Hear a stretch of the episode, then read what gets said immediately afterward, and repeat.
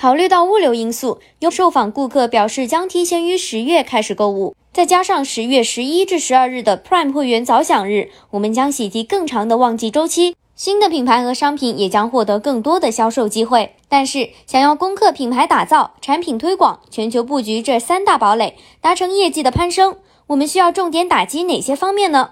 定制怎么样的策略才好呢？在旺季备战峰会上，亚马逊广告高级营销经理给大家进行了逐一讲解，不要错过。现在马上来听听吧。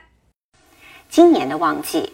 无论是应对市场经济环境的变化，还是基于趋势数据所得出的结论，我们总结出了三大重点，分别是品牌塑造、产品出圈以及全球布局。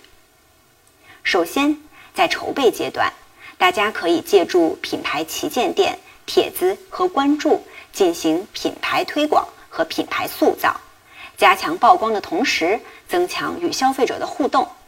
同时，可以利用展示型推广、内容相关投放，触达所谓“货到外”的受众，提升品牌搜索量。最后，借助 Amazon DSP，可以覆盖更多有意愿接触新品牌的消费者。到了旺季阶段，重点在于转化。品牌可以借助商品推广、品牌推广以及展示型推广加强转化。同时要注意配合广告组合，进一步提升转化率，确保流量良性循环。也可以结合使用 Amazon DSP。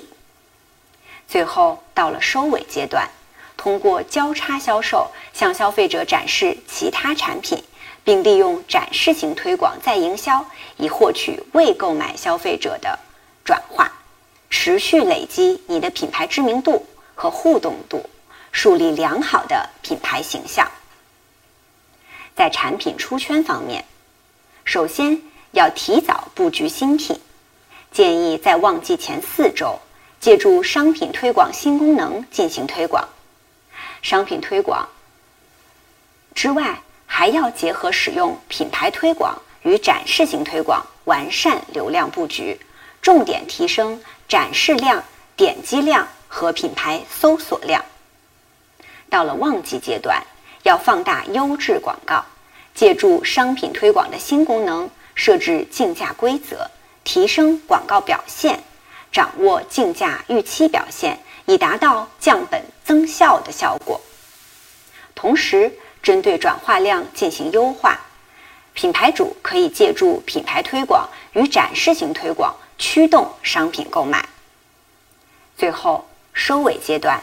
持续优化商品推广、品牌推广和展示型推广活动，收割慢热的消费者，强化复购，培养品牌粉丝。